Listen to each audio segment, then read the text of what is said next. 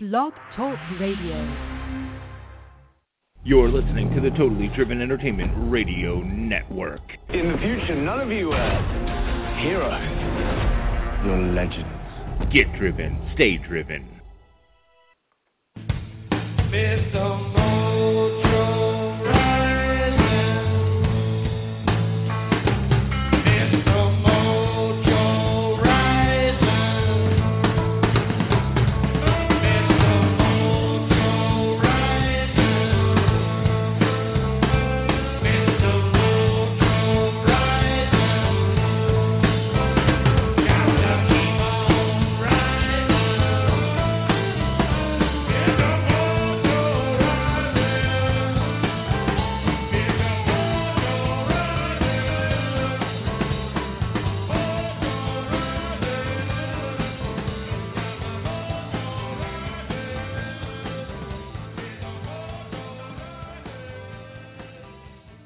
Good morning, everybody, and welcome to the Mojo Sports Show. I am your host, Mr. Mojo, taking you through the world of sports on this Saturday morning.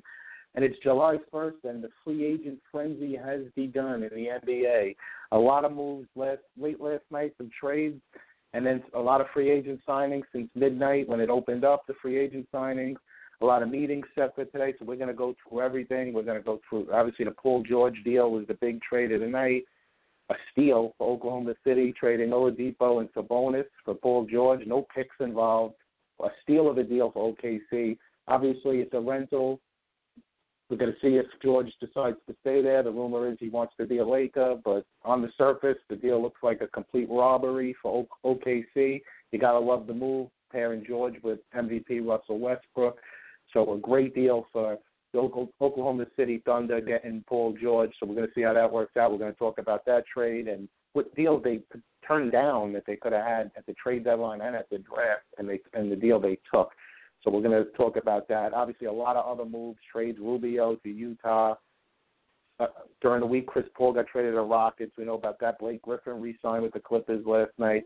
A lot of rumors, a lot of signings. Steph Curry signed the richest deal in NBA history last night, five years, two hundred and one million. So we're going to go through all all the basketball news to start the show. A lot of it. Also going to talk some hockey. As free agency opens up at noon today. It has not much has leaked so far. I Shattenkirk has got a forty-nine million dollar offer coming to him at noon. They're not saying what the team is. We know the Rangers have a lot of interest in him, so we're going to see who's offering that. And the big rumor that uh, Patrick Sharp will be returning to the Blackhawks as well. So we're going to go through all that, and then of course baseball. Last night the Yankees get back to their winning on the winning track with a 13, big 13 to four win over the Astros. Nice bounce back game for Pineda after a rough outing, and Brett Gardner with six RBIs and a grand slam, putting the game away late. And uh, you know, great game for the Yankees, and they stayed game out of game behind Boston, and they're calling up their one of their top prospects, playing Frazier today. So the Yankees been hit with a lot of injuries this week, you know, the last couple of weeks. So join the club, Yankees, because everybody's been getting a lot of injuries. And the Mets, nobody nobody cries a river for the Mets when the Mets had all their injuries. So it's part of the game, and uh, we'll see what happens there. The Mets with a two-one win, stay hot. They won six out of seven now. So Mets trying to keep some uh, momentum as they talk like they want to stay in the race. To me, they're still very, you know, still have a lot, obviously a lot of work to do to even get in that conversation. They're nine out in the loss column from uh, nine behind uh, Washington in the loss column, eight behind Colorado for the second wild card. So a lot of work to be done. So you got to keep winning games and hope teams keep losing. Obviously, Washington got a big blow losing Trea Turner for eight to ten weeks. So, uh, like I said, injuries are starting to pile up around the league. So you got to see uh, how Washington responds. They're going to mix and match in the leadoff spot. In the meantime, Mets got a great outing from Degrom last night in a two to one win, seven innings. He had a no hitter with two out in the fifth inning, which was lost on a, a ball that was lost in the twilight by Granderson, and then former Met Ty Kelly ended up singling after that triple. To me, that shouldn't even be a triple. You lose a ball like that, it's got to be an error in my mind. I know it's like a not really your fault because you're losing in the twilight, but I mean, why should the pitcher pay suffer for that? Obviously, if you touch the ball, it would be an error. He didn't touch the ball. That's why they didn't call it an error. But nonetheless, Degrom pitched a great game, eight to three, eight and three now with three five five ERA. Addison Reed with his 13th save closed it out. So we're going to talk about all baseball. We're going to go through all the standings.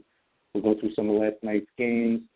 A lot to talk about as we get you started on this Saturday morning. And like I said, it's a big day, really a big day today in the NBA and the NHL. It's free agents frenzy has started, and uh, so we're gonna we're gonna kick it off. We're gonna get right. We're gonna get really get right down to it. As today we're on from eight to ten today, special time this morning, eight to ten a.m. So we'll be on for only two hours today. But we got a lot. We're gonna have a lot to cover today. So definitely want to hear from you. Call in seven one eight five zero eight nine eight eight three. Be talking NBA, NHL, baseball, anything you want. Football. We the change the subject to football if you want to talk football, like we always do. We always roll with the punches here. So whatever you want to talk about, we'll talk about. We also got Manny Pacquiao and Horn fight tonight on ESPN at nine o'clock. So try to get talk about that for a few minutes later on as well. So let's get it rolling with the NBA. So obviously, I was just talking about Paul George traded to OKC for Oladipo and Sabonis, and this is a great, a crazy deal from from one. It's a shocker. Nobody expected him to go to OKC, obviously, but the, the shocker is they didn't even get any draft picks.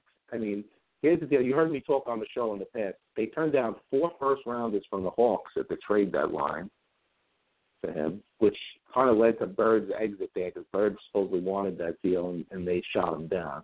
Then at the draft, supposedly Boston offered three first rounders, Jae Crowder, and another starting player. And one of those first rounders was, I think, the next pick next year.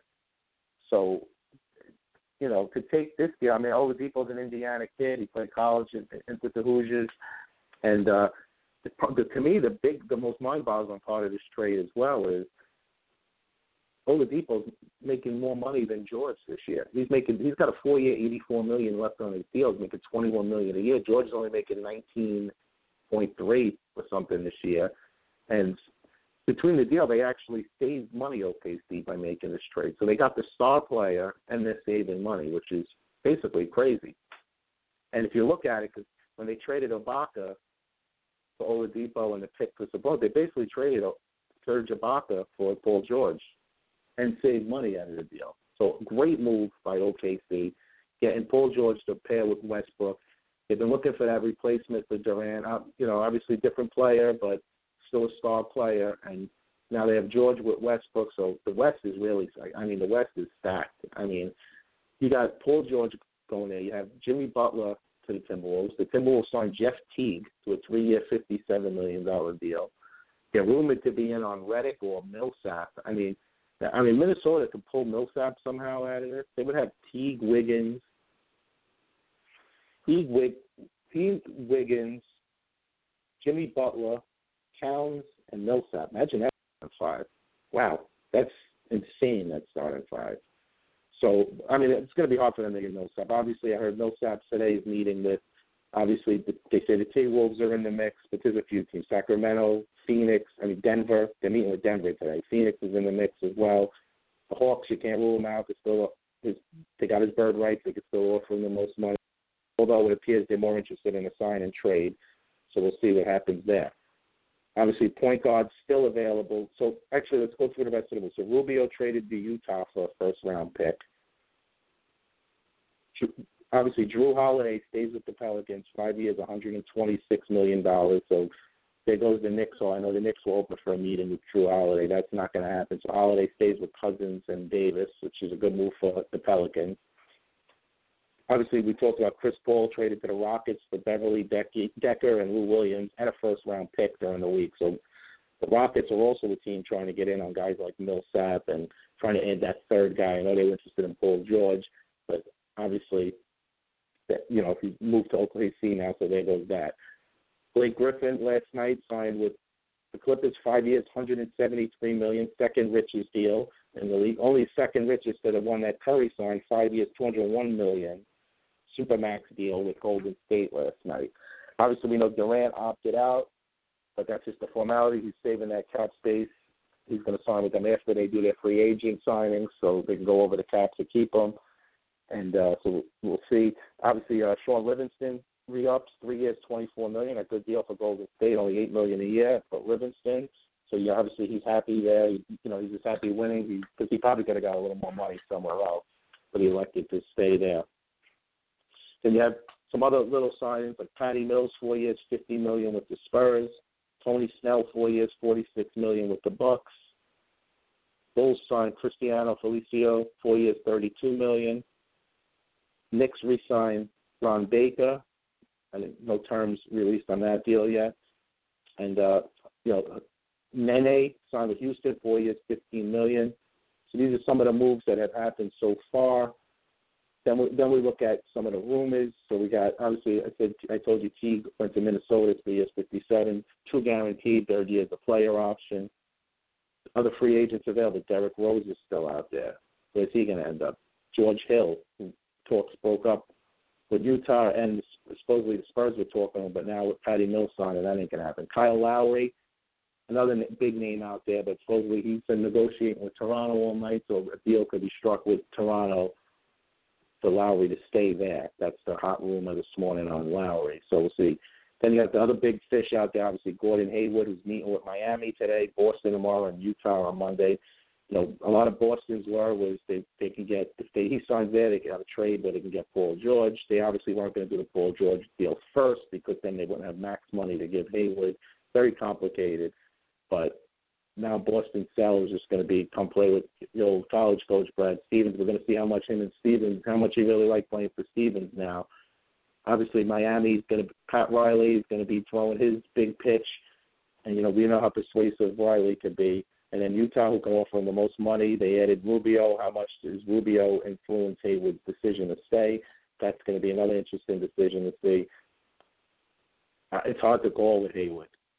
Is there going to be another team that sneaks in and tries to make a big offer, or or is this is he going to just say, you know, I'm going to pick between Miami and Boston? It's going to be a, a, a brawl between Riley and Danny Ainge yet, yet again for for a big name player. So that's that's something to watch this weekend. Where with Gordon Hayward, I'm surprised more teams, maybe more teams were interested, and he just don't want to meet with more teams. That that's could also could be a factor. Maybe he's just basically narrowed his choice down to the three. Listen, he knows he's getting max money from any of the three, so he really could decide pick and choose where he wants to go at this point. So then some some other names. Obviously, the Cavs are looking at Zach Randolph. Cavs obviously looking to do something now, and you know, obviously George and Jimmy Butler were two guys they were targeting. Now with both of them off the board, what do the Cavs do? They're also prepared to make an offer for uh, Kyle Korver to stay, but the Sixers are also in the mix, as, as sure as the Lakers are as well. Otto Otto Porter is another guy that restricted that the Nets supposedly going to offer big money to, but Washington's saying they're going to match any offer, especially that they lost out on George as well.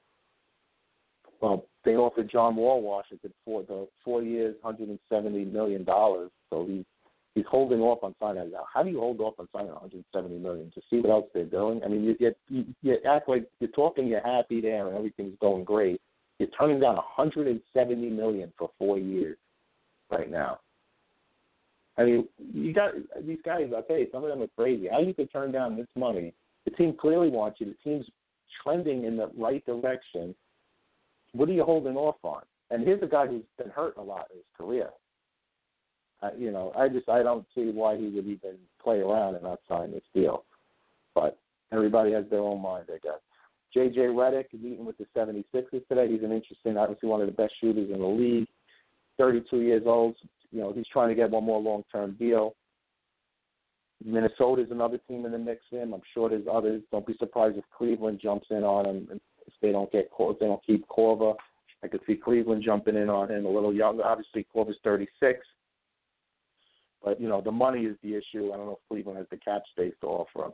Another interesting name in Minnesota, if they lose out on a couple of guys, is Rudy Gay. I know he met met with the Kings overnight, so we'll see what happens with Rudy Gay. I'm sure a few teams are going to be interested in him. It'd be interesting to see what kind of money he gets as well. You know, that's the crazy thing. Like it's hard to predict what kind of money these guys are going to get. There's certain guys you look at, and obviously you know, they're getting paid. Like here's Iguodala, another guy now, another big name. You know, obviously he he's a guy that he's more than just even the stats. I mean, you watch the NBA Finals. He's covering LeBron. He stripped a couple of big strips from LeBron, especially at the end of Game Three. He's done it in the past. Very great on-ball defender, clutch plays. You know, he scores when he has to. He's not a big-time scorer anymore, but he does. He has. I mean, very good player. Now here's a guy that he's 33. So obviously Golden State would love to keep him on like a two-year deal because in two years they got Klay Thompson coming off the books. They're gonna have to sign him. They have Danny uh, Draymond Green becoming a free agent. They're gonna have to sign him. You know that's the thing. When you have four big names like that, eventually guys are gonna have to get weeded out at some point. And uh, you know, Iguodala just might be in that. Obviously, Durant's holding off on signing because he wants to keep them. But if somebody offers Iguodala eighteen million a year for four years, it's going to be hard for Golden State to match that. And you know, the rumor is he can get anywhere from fifteen to eighteen, depending on the team. And then the years becomes an issue. Some teams want to give him two, like Golden State. Some teams are probably willing to give him four. A desperate team. You know, that type of deal in two years. You know, you look at he's making eighteen million a year, thirty-five, thirty-six maybe it's not looking as good anymore. But the way the NBA cap is going up every year, 16, 17 million. I mean, you have a guy, you have guys around the league making 16, 17 million who ain't even close to the player that Iguodala is. Like, look at Bazemore on Atlanta. I mean, he's a younger player, but and he's making 17 million dollars a year. And he's not even close to being Iguodala. He's a very, you know, decent role player, but 17 million a year. It's a lot of money to be thrown around for players. I mean, I like I like a guy like Patty Mills who's a good player, but he's getting I mean fifty million for four years for Patty Mills. I mean that's a lot of money. Money is we think Tony Snell four years forty six million. I mean this is a lot of money being thrown around the NBA now. And you know it, it, it it's hard. It's, it's hard to figure out. Then You don't know what's going through these guys' mind. I mean obviously Millsap's a big.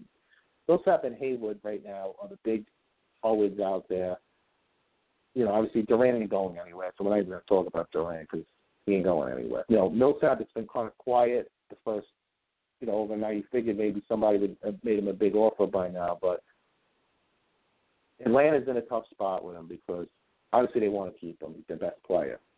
So they already dumped Howard for a bag of balls, but so Atlanta.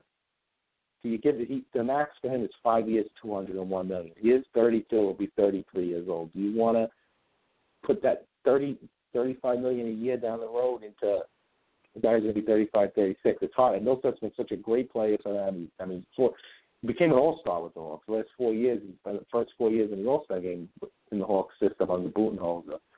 So it's a tough call. I mean, the Hawks would probably love to bring him back on a three year deal. The question is, is he you know willing to sign three years, and does he already have his mind made up to leave? I mean, obviously he loved it here. He said he loved it here it's it's a tough call. You just don't know. You just really don't know what these guys are thinking and what the teams are thinking. I mean, obviously, Atlanta hasn't said anything and they've been pretty quiet. So, I'm seeing today now some rumors that uh, Pelicans are pursuing Nick Young, just some minor minor stuff now, and just trying to go around the league see what's going on. And you know, Pelicans obviously did good keeping Jrue Holiday. And just again, just going back to this uh, Paul George trade. I mean, mm-hmm. what an unbelievable move to Oklahoma City. Even if it's a one-year rental, they got rid of a big contract. A lot of people in the NBA say it's a bad contract at four years, eighty-one million, and you could consider that a really bad contract.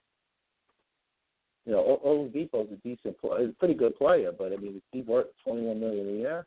I mean, that's that's the question. You know, so it's putting George with Westbrook obviously Westbrook's ecstatic. I see his tweets out overnight. Very, very happy that's going on. Obviously, and can't blame him. I mean, Oklahoma City, is the West is stacked right now. I mean, I seen something yesterday. It's actually funny. They should just play the West in the All-Star game. Should be the West versus the Cavaliers at this point. I mean, it's it's that the West is becoming ridiculous now. So it's got to make you wonder too. Like here, you got the thing Paul George is ticketed for the Lakers, but you know, why would you leave Oklahoma City to go to the Lakers at this point. I mean, Oklahoma City, uh, you look on paper, they have a better team than the Lakers. So it's kind of, you know, playing with an MVP of the league, got to see how they mesh together, but I can't see why they wouldn't mesh together. I mean, they're two great players. You know, Westbrook and Durant mesh together fine. So, you know they they won a lot of games together. So obviously we'll see. A lot's going to happen. I'm going to keep you posted as we go. I mean, obviously we're talking NBA. We'll keep you posted. Things happen. I'm you know I got constantly on the wire today. Obviously another guard out there is, is Rondo, is Wade as well. So you have Rose, George Hill, Lowry, and Rondo all available. You can see the Knicks definitely trying to pick one of these guys up. And the Knicks is my next subject I want to get into. So let's get a hallelujah from Knicks fans that they finally got rid of Phil Jackson and moved on from Phil Jackson. I'm sure a lot of Knicks fans are ecstatic about this. And, you know, how can you not be? I mean, what a mess this guy brought to the team. I mean, here's a guy who came there with such high expectations, and you know he basically did nothing. I mean, he he he got he drafted Porzingis. I mean, and that listen, what that was one good move that nobody could take away from him. They drafted Porzingis. Obviously, nobody even wanted Porzingis when they took him. So it was, you know, look at it now. It was a great move. Here's a guy who worked for the Knicks. Listen to this. Just listen to this. He worked for the Knicks for 1,200 days. He was paid $60 million, 50,000 a day to have a losing record. It would be like 90 and 160 or something around like that. So I'll tell you, I wish I could get paid like that to do a bad job. But Dolan finally realized that I think the I think the Porzingis trade rumors is the tip of the iceberg. I mean, he hasn't moved Melo. He put Melo. He's killed Melo's trade value, and it was something that just had to get done. I'm surprised it happened when it did. I mean, I, if you're to do it, they should have probably did it before the draft, in my mind, because you know I think they passed on Dennis Smith Jr., which I think was a horrible move. I, I think you got a future franchise type player there that they passed on. They better hope the other kid from France pans out, but they made the move. They're moving on. It looks like they're getting away from the triangle now. They met with David Griffin yesterday. He seems to be the favorite. Obviously, there was rumors about Calipari, which was shot down by Calipari, that he was interested. And then, uh, so it looks like the Knicks are zeroed in. Obviously, they're still going to cast the search, but I think it's, it looks like they're kind of zeroed in on uh, David Griffin, which would be a good move for them. Obviously, it's a different world when you don't have a LeBron James to build around, and it's going to be interesting to see if if they trade still trade Carmelo, who wants to stay there. But if you're going to rebuild the right way, you gotta gotta trade him. And if he wants to win, he's got to go. And Knicks ain't winning anytime soon. So if he wants to win, he's going to have to go. So that you got to see is he going to waive his no trade clause? I mean, a team like Houston would probably appeal to him if Houston could work out a deal. He go play with Chris Paul. I could see something like that. I mean, a Paul Harden Carmelo pairing would you know definitely put them in the you know in the not in the mix. I mean, listen, Golden State's still going to be tough to beat for anybody. At least it's going to keep you in, give you some talent, give you a fighter's chance. Because now, I mean, you have teams just, everybody in the West is just getting better. I mean, obviously, San, we know San Antonio will be good; they always are. But then you have teams like, I mean, Minnesota's a team on the rise. There's a team. How can you not like what Minnesota's doing? I mean, you, you got to love what you see there with Minnesota. So, but let's see what happens with Minnesota today because they're still talking about, you know, possibly guys like Redick, Millsap, and Rudy Gay. So we'll see what Minnesota does there. But the West is just getting everybody's getting better. I mean, the Clippers might have got a little worse. The East is the team now. East, but now you have teams getting worse. You have the Bulls who sold basically sold their team, you know, got rid of all their players. You know, Indiana now, which you know, Jordan, they may be going. The Hawks losing Howard and possibly Millsap, they're going in. So these are teams that could be rebuilding. The East is going to be wide up for grabs. You're going to have like 14 teams in the mix, and then you'll have the Knicks in the next. That's the way it's looking right now. But you got to see what other moves. Obviously, it's still early in free agency, but as far as the Knicks go, good move moving on from uh, Phil Jackson. It was a move that had to happen. I'm sure Knicks fans everywhere are ecstatic, and uh, it was just something that had to happen. And you got to be, you know, see who they hire now. They should hire. They should have. I thought they should have been a little more aggressive, maybe, and got somebody before. Did this earlier. Got somebody in place for free agency. It's a hard sell now, selling players that don't even know who's going to be the GM when they come. So to me, it's a hard sell for, to try to pull any big free agent here now. And you know the Knicks are going to have to get their they're going to have to make some really good moves. They're going to have to sign some guys on some short-term deals and hope you know they become high reward signings and uh, paying out for them because it's it's uh it's going to be hard for them to track any of the big names obviously right now. So the point guard should be their top priority right now. They need a, a veteran point guard to groom the kid from France, and you know they talk about Rose, ain't coming back. George Hill would probably be ideal for them. I could see maybe a Hill move.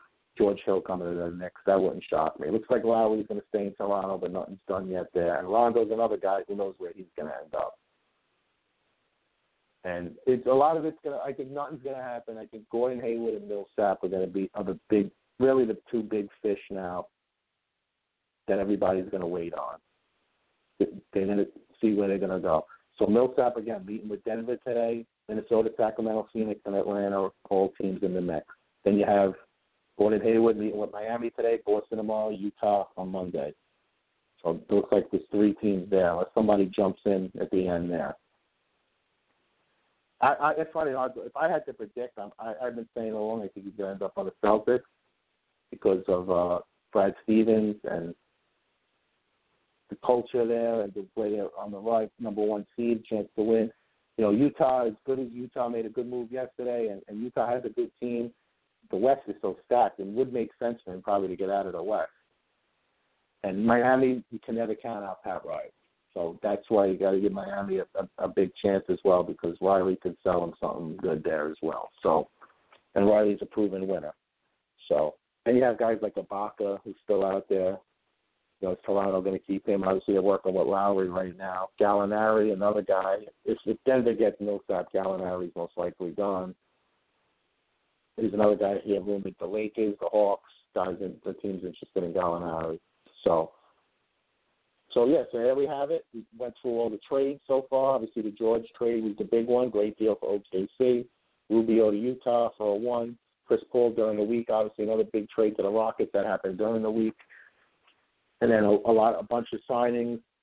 Jrue Holiday re-signing with the Pelicans, five years, 126 million. Teague to Minnesota, three years, 57 million.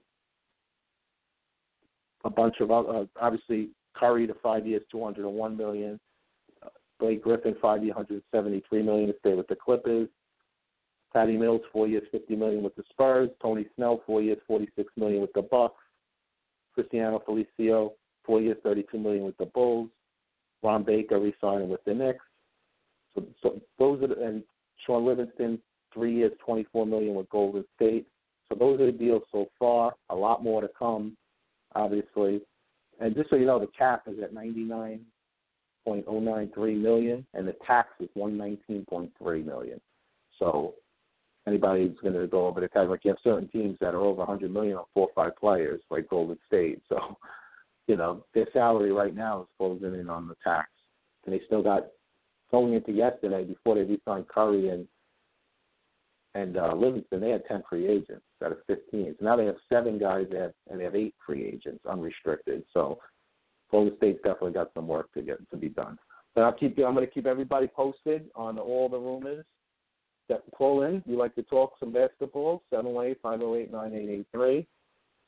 We're going to also talk some hockey for a minute. Obviously, hockey free agency don't start until noon today, but there's the Shattenkirk rumor, forty nine million. The rumor is the Rangers could be the team offering that money or just below that offer, but the Rangers are heavily interested, and he's heavily interested in joining the Rangers. Obviously, the Devils are another team very interested in Shattenkirk, so it'd be interesting to see if the Devils are the team offering that $49 million as well. So I'm sure we're going to find out shortly on that. Obviously, the other rumors, Sharp, Patrick Sharp staying with, uh, re-signing with uh, the Blackhawks, the team he came up with and, uh, and played most of his career with, Stanley Cups with.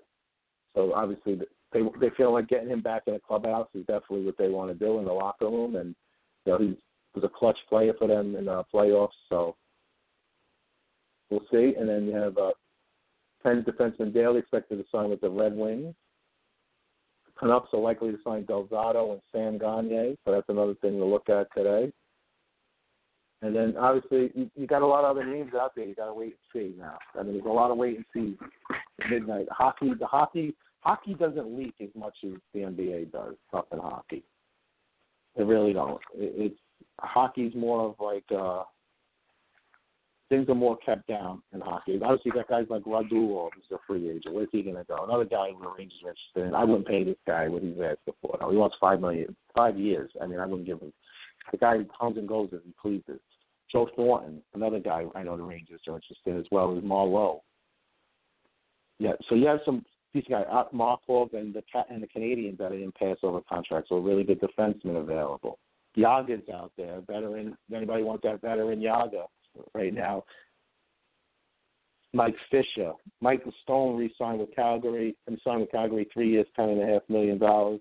You know, he came to Calgary at the deadline, so still still boasts appealing size and strength, and you know, so it's a good deal for uh, for Calgary. Let's see who else is out there. We got Martin Hanzal's out there. We have Justin Williams, Radim Vrbata. A lot of uh, Phoenix Coyotes out there, free agents, and that's why it's a surprise when they didn't trade some of these guys at the deadline. Obviously, and then you have. Let's see who else you got. Brian Boyle is out there, former Ranger. Wouldn't mind seeing him back with the Rangers, just depending on the deal. Mike Fisher's out there. Brian Elliott. Obviously, we talked about Shaw. Ryan Miller. Thomas Vanek, a veteran goal. So these are some veteran goal scorers that are out there still. Nail Yakupov, who's number one pick, former number one pick, failed number one pick. He needs a team willing to put up with his mistakes and set him free offensively. So he needs to go to a team that will just let him go offensively. You have guys like Hartnell out there, good power forward type. Deontay Jarome Iginla's out there. Obviously, he's an older older player now. Chris Kunitz, Versteeg. So you have some ro- more role players. You know, to me, the big fish here, you're talking, obviously, Shattenkirk's a big name. You know, right-handed blue liner in the prime of his career who could play 20-plus minutes and I get paid, and he's going to get paid.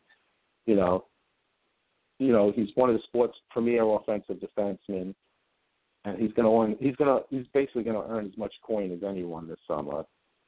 You know, even though he he didn't have a great playoffs, it's really not going to matter. It matters what he's going to do during the length of the season as well. And you know, one one bad playoff ain't gonna, you know, shouldn't uh, get you no get you nothing at all. So obviously the guy's a really good player. So you know, and then you got like Thornton, Marleau, Radulov. These are all guys. Obviously Thornton's older now. He's got a couple two year offer or multi year offer from uh, San Jose. He's still a masterful two way center and puck distributor. But how long is he going to take to recover from ACL and MCL tears? You know, for that reason alone, he's more likely to remain in San Jose, in my opinion, than head to LA or the Rangers that has been rumored. Marleau's a guy I could see ended up on the Rangers. Although rumor is if he doesn't finish his career with the Sharks, look for him to sign with another California team and not uproot his family. Supposedly, you know, he wants to keep his family around in California. He does seem more likely to depart than Thornton, but it also wouldn't surprise me if these guys stayed together in San Jose. Radulov's a boom bust signing. It went boom for the Habs, Habs last year. He- brought offense and infectious energy from the KHL, and his agent says he wants to re-sign with them. You know, he's more than just a complimentary scorer, and makes teammates better, and can take over games. But he's possible for a long-term deal, which could spook Montreal. But he's still a decent bet to end up back there in my mind. But you know, there's a lot of rumors with them with Galchenyuk with Montreal. So it's another interesting thing is what Montreal's going to do with these guys. Also, rumor Dan Girardi, former Ranger, could sign with the Tampa Bay Lightning. Supposedly that's close to happening. And uh, so another interesting, interesting thing to keep an eye on. Let's see who else is out there. So we have obviously I mentioned these guys. Brooke, Brooks Laich, another role player. Antti Niemi, a goalie. Francois, Francois Beauchemin, the defenseman.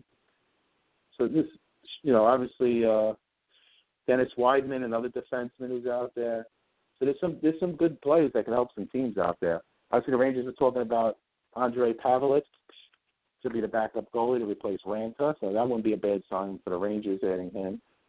Obviously, I'm talking about Hanzal, who was moved to Minnesota at the deadline, and Vrbata, who's you know from Arizona, and then uh, Yakupov I mentioned. John John Michael Liles, defenseman of Boston's out there. So a lot a lot of play, a lot of role players that could help some teams. So we got to keep an eye on it. Don't start until noon today. So we'll see what happens in the NHL. I'm going to definitely update the NHL before I go off the air as well with the NBA. So all the latest, I get all the latest news to everybody right before I'm off the air for sure. So, so it's a busy morning, July 1st. The frenzy has begun. The NBA and the NHL. As as right now, all all these players around the league, you can't blame them. They're looking the teams to Show me the money! They want them to show them the money.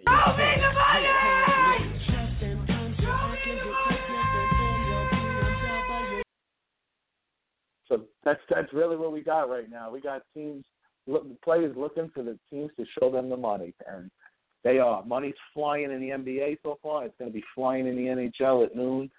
A lot of trades, a lot of signings. It's been a busy, busy night, busy day yesterday, and a busy, been busy since midnight last night. So it's been a crazy frenzy in the NBA, and we'll keep you posted as the show goes on. I'm going to take a quick commercial break, and when I come back, we're going to start. We're going to talk some baseball. Attention business owners, website owners, event promoters, or anyone looking to promote your product. The Totally Driven Entertainment Radio Network is the perfect way to spread the word of your business around the world. That's right, you can advertise at our network and be played on all of our shows at rates that are so cheap, it's a no-brainer. For more information, contact Bay Ragney at bayragney at gmail.com. To keep your business driven, stay driven with Totally Driven Entertainment. Are you a fan of Sherlock Holmes? Letters from Holmes offers unique, one of a kind letters from the world famous detective himself. Handwritten on 8.5 inch by 11 inch aged parchment paper and using smudge free ink to produce original, high quality letters that fans will treasure for years to come. Each letter is handcrafted and written from the perspective of Sherlock Holmes, mimicking Holmes's native tongue and embracing many of the famous detective's quirks, quips, insults, and peculiarities. Order a love letter, birthday greeting, personal correspondence, or more only at www.etsy.com forward slash shop forward slash letters from holmes. For $5 today, you can buy a wealth of things gas for your car, rent a movie for the family, a few slices of pizza. $5 still takes you a long ways. But did you know that $5 can buy your child a bag of heroin in the streets? That's right. For only $5, your son or daughter can buy some of the cheapest and purest dope in the country. Be aware of the lies. Be aware of the stealing. Be aware that's all it takes to kill your child. $5. This message was brought to you by Casey's Cause, a group of parents located in southern Chester County out to save your child's life. Come join us today at www.caseyscause.com. And remember, $5 is all it takes. Casey's Cause, www.caseyscause.com. Looking for that perfect gift for your girlfriend? Then look no further than Teddy Scares. Teddy Scares are available in a variety of styles, sizes, and prices for all your shopping needs. Teddy Scares are a mix of cute and creepy to make a great gift for almost any age. Board up your windows, lock your doors, and log on to teddyscares.com. And be sure to become our friends at facebook.com slash teddyscares. Calling all comic book fans. Do you collect comics? Did you ever collect comics? Do you think your children might like reading comic books? Do you even know they still print real, paper, non digital comic books? Well, then visit the Pirates of Ontario Street Comics in Philadelphia. We have a massive collection of comic books, action figures, trading cards, and much more. We have one of the largest stocks of back issue comics in the area. We bag and board every new comic book at no extra charge. Our store is voted the best comic book shop in the 2013 PHL 17 Hot List contest. Part of the movie Unbreakable is filmed in our store. We are open seven days a week. Ontario Street Comics is located at 2235 East Ontario Street in the Port Richmond section of Philly. Our phone number is 215 288 7338. Type in the words Ontario Comics Philadelphia to check out our Wacky Stores page on Facebook. Mr.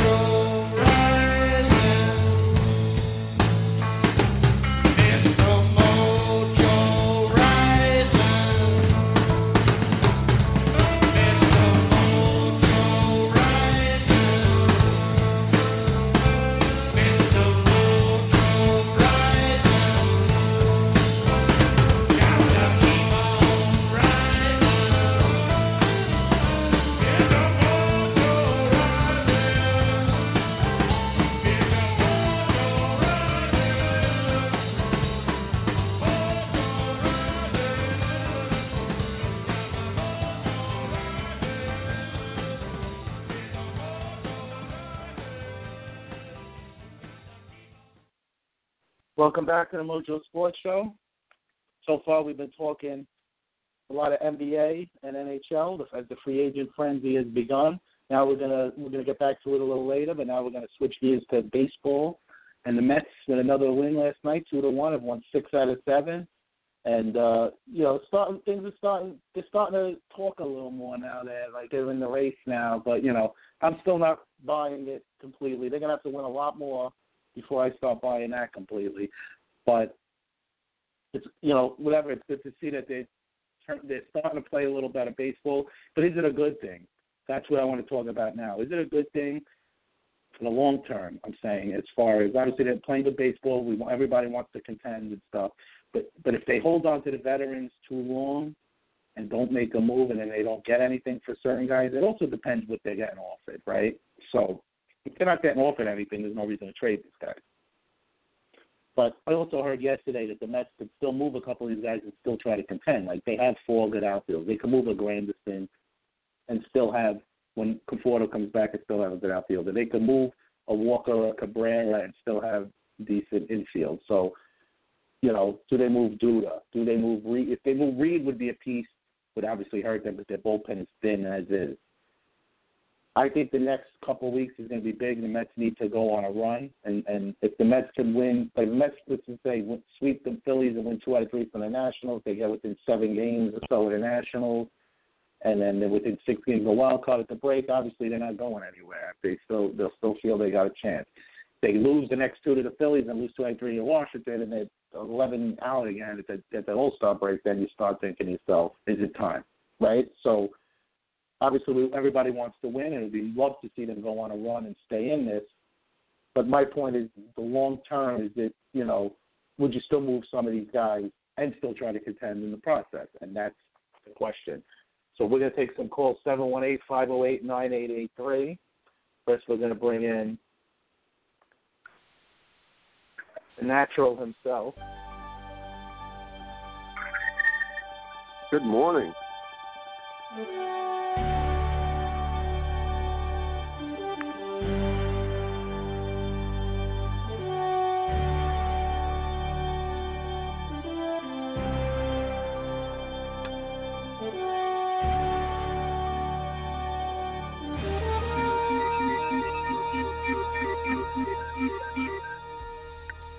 Morning, Padman. What's going on? Good morning.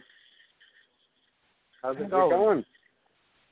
I tell you, right, it's, in it's, it's, it's a little cloudy Saturday morning. I tell you that much, but at least by me. But I, I tell you, that the, anybody buying into Mets being contention is out of their mind. But you know, it's it's fun to be part of a winning team, even if it's not, you know, for the division or not for anything in particular. It's nice to watch decent baseball.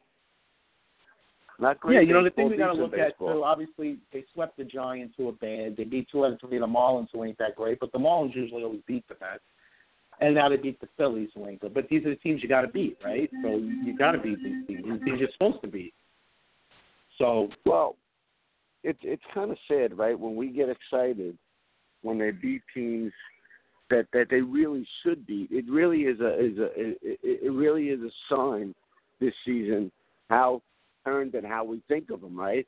We're happy when they beat the bottom dwellers. I mean, in the beginning of the season, if you you know if you, you thought about it, and them beating up these teams, we would think that was a given. Now nothing's a given, right? But the bottom line, they won what six out, uh, uh, six out of seven. Um, you know, they they kind of been playing better baseball. I like Cabrera being moved to second base.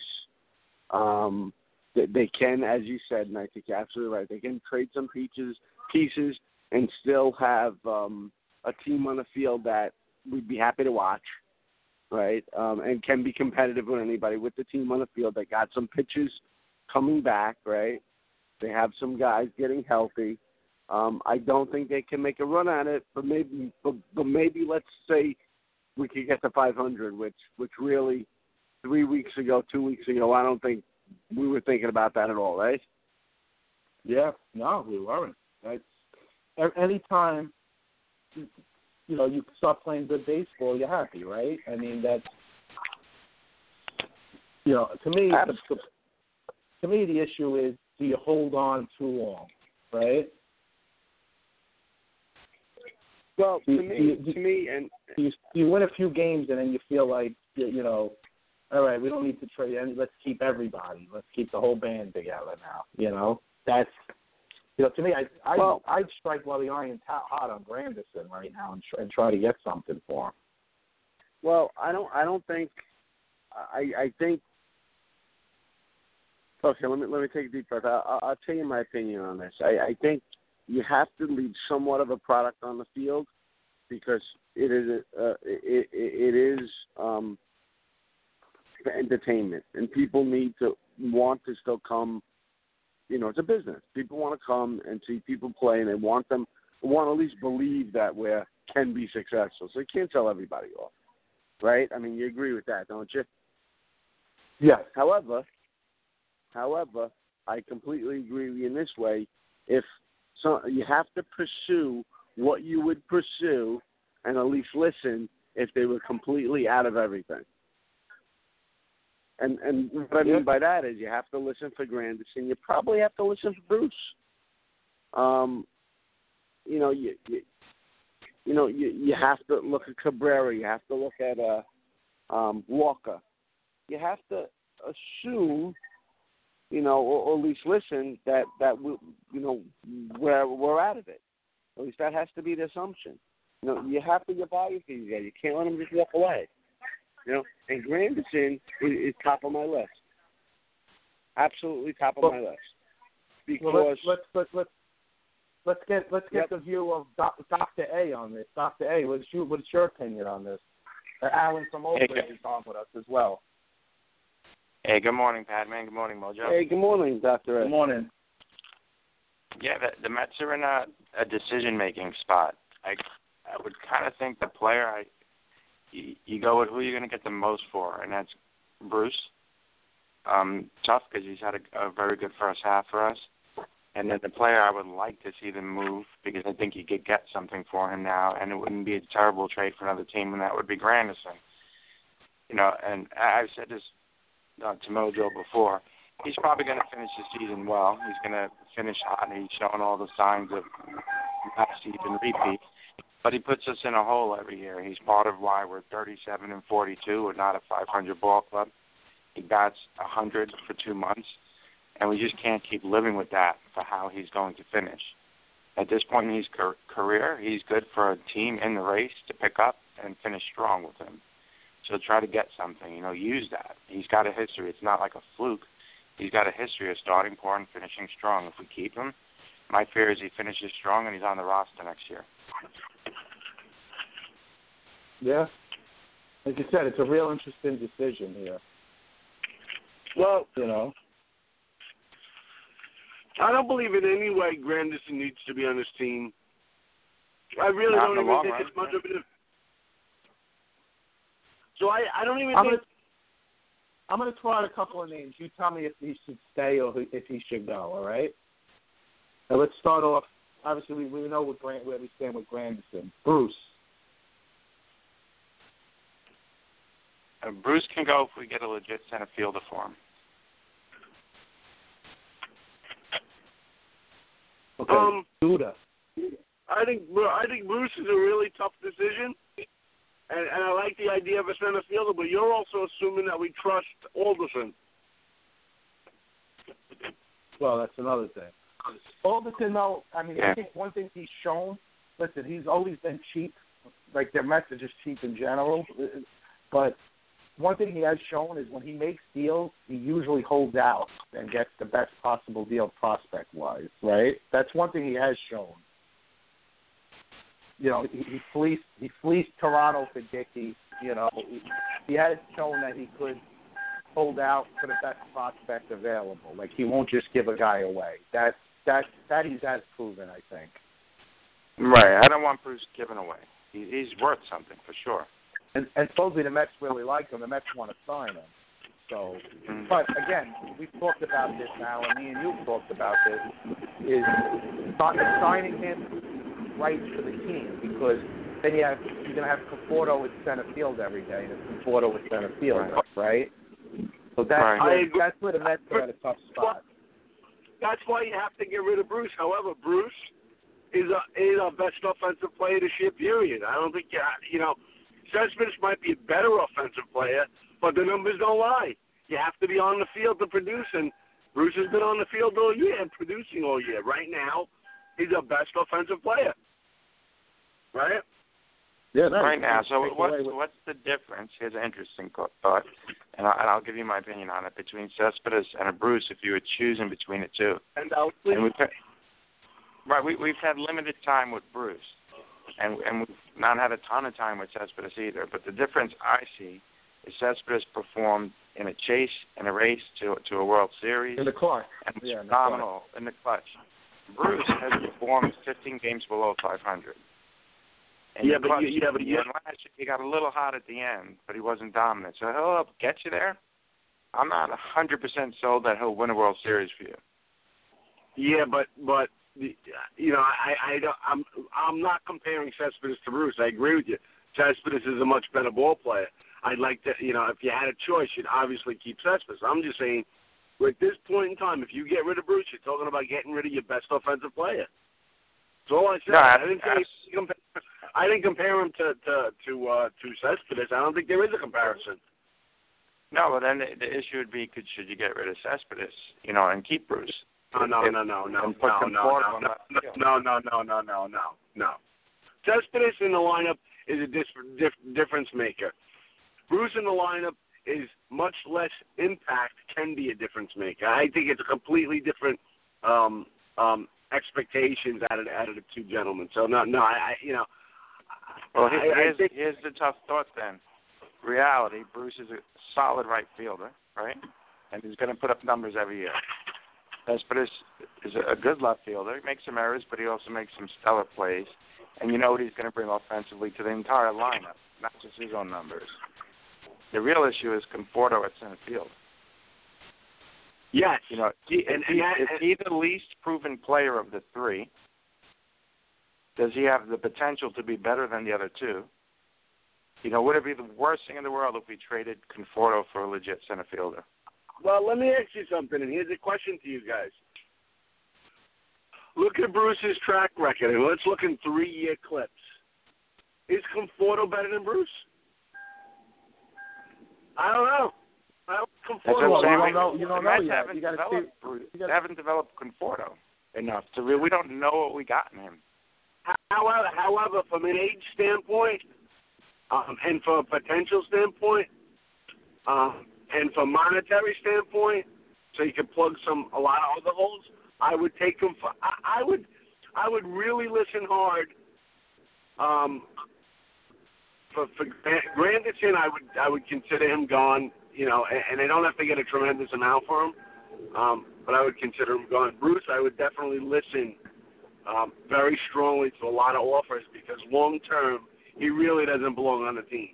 Uh, Conforto does. So, you know, I, I firmly believe that. I think we've seen enough of Conforto um, to know that he's a good player. If you compare him to Trout and Bryce Harper, you know, uh, per at bats in the major leagues, you know, he's right His there. numbers are there. I'm, I'm, not saying he's those guys, and don't and don't don't let anybody call up and tell me, you know, I know he's not those guys. However, you know, it, it's it's it's it's a very complex it's a very complex uh, game, um, and it takes time to develop and recognize things and get used to pitches and get, get used to you know position and and and one affects the other. And Conforto has the potential to be better than Bruce, and and I take a flyer on a young guy. Um, than a guy that's you know right now it's very easy to like Bruce, but he is very streaky. He could go the next two months and hit three home runs. Well, So it's funny I you don't say even- that you do know by the end of the year he's going to have a certain amount of home runs, a certain amount of No. RBIs, and like you said, he's our best offensive player this year. Somewhat Absolutely, because hands he's been on the DL, but The funny thing is, is But- when but- when Bruce came when Bruce came into the majors, he was like, you know, for him to the Reds was like Harper coming up for the Nationals. He was a huge prospect when he came in, Bruce, and he came in, he came in on fire. Like he came in, he hit right away, he hit some power mm, right away. So Bruce was very highly regarded coming up, and he's had a he's had a good career. He obviously is not Harper. He never turned into Harper, but he's had a really No, productive power career, power hitting career. He's- You know. He's spectacular career. He's 30 home run, 100 RBI guy. As a matter of fact, if he does this for the next, let's say, seven seasons, he might could be considered Hall of Fame. Just Yeah, I don't know if he's going to be a Hall of Famer, but you know, I don't think he's going to for another seven years. He is thirty-one already, Hey, but I, I said I'm just- uh, considered. he's, he's, a, he's a productive kid. He's a thirty No. homer, ninety plus what RBI I'm guy. saying- What I'm saying is people get in the Hall of Fame being compilers. And every year he's near 30 and 100, almost every year. If you compile that for a 15 year career, you're in the Hall of Fame, I'm telling you. So, All right, another guy, what I'm saying, another guy, Lucas Duda. gone. I'm tired Yeah, of him. Yeah, I'm tired of him. too. you. I value you have you have Flores who could play first base. You have the guy you can call up, and you move on. I don't think he's. Uh, I, I, I can only I- I watch Duda think- miss so many more balls. I mean, the guy just can't pick up ground. He can't pick up a short Yeah. hop at first base, I, I think, and he can't. we He can't even pick up ground balls. I mean, it's, it's No, I, I think on. we should. I can't. I can't deal. Yeah, I can't deal with a guy who hits seven homers in ten games and then don't hit a homer for twenty five games. I Well- just can't deal with that. You know. I That's can't. really I can't deal. I can't personally deal with the memory of him throwing the ball to the home plate, uh, uh, a seventy foot throw offline from two years Yeah, ago. there's a lot of So- memories from that night. That and, and the fact that Harvey hasn't been the same pitcher since he walked off the mound that night. But Yeah. So and uh, but all right, another guy. Let's go to Cabrera and Walker. How about those guys? Obviously, Walker's hurt Gone. right now, but he's coming back soon. gone and gone. Cabrera's a, a perennial, uh, uh, uh, uh, you know, somebody gets it injured, and uh, and and Walker, I just don't think, you know, I think Walker has some value, and he's a lot of money. yeah, he has value a lot of money. He's got back issues. Cabrera seems often injured, and you know it's odd. And you guys give me an opinion on this, and just think of it as a New York thing. Cabrera says, "I want to be traded," and I think loud and clear. When if you saw the interview, like, are you saying you don't want to be here if they don't have a spot for you if you're going to play second base? And he was like, "Yes, very clear. I want to be traded." Two days later, you know, and he's playing a very good second base. Like he, he's playing better at second than he did at short. This obviously should have been done when Walker was hurt. And he changes his mind. Now he's saying he doesn't want to be traded. And what what's today at Citi Field? It's Asdrubal Cabrera bobblehead day, right? So do they want fifteen thousand bobbleheads thrown into the field, or are they telling him, look, you got a bobblehead day coming up? You pissed off all the fans. I retract that statement. So I, I don't know where he stands. The timing of that's odd. You, you, really don't want to have a bobblehead day where a, a player. And in the past, you didn't know how pissed off the fans were. Now you got social media and blogs and posts everywhere. I think most fans are pissed off that he said that instead of being a team player. I think you're right, but I think you're right. But he said it at a time where we just lost four in a row. We were really in the basement. Met fans weren't even watching or listening. I don't even know how many Met fans really cared what he said. I didn't. Whatever I think I most said, Met I- fans are pissed. I mean, I think what I said is just move to second base and shut your trap because you're always injured. I mean, I was annoyed at what he said, but I didn't care because I really don't want him on the team. So, I I I think that's a personality thing and that's an emotional thing. but from a ball player sense, he can go because he's not he's not he has seven home runs. He's not well, he's that not good. part of the He's not part of the future. he's not that, and he's not that good now. Like a guy like Bruce, I don't think is part of the future, but he's a really good player right now. So you have to think about it. You know, Cabrera, you could replicate his numbers with anybody. T.J. Rivera can produce those numbers.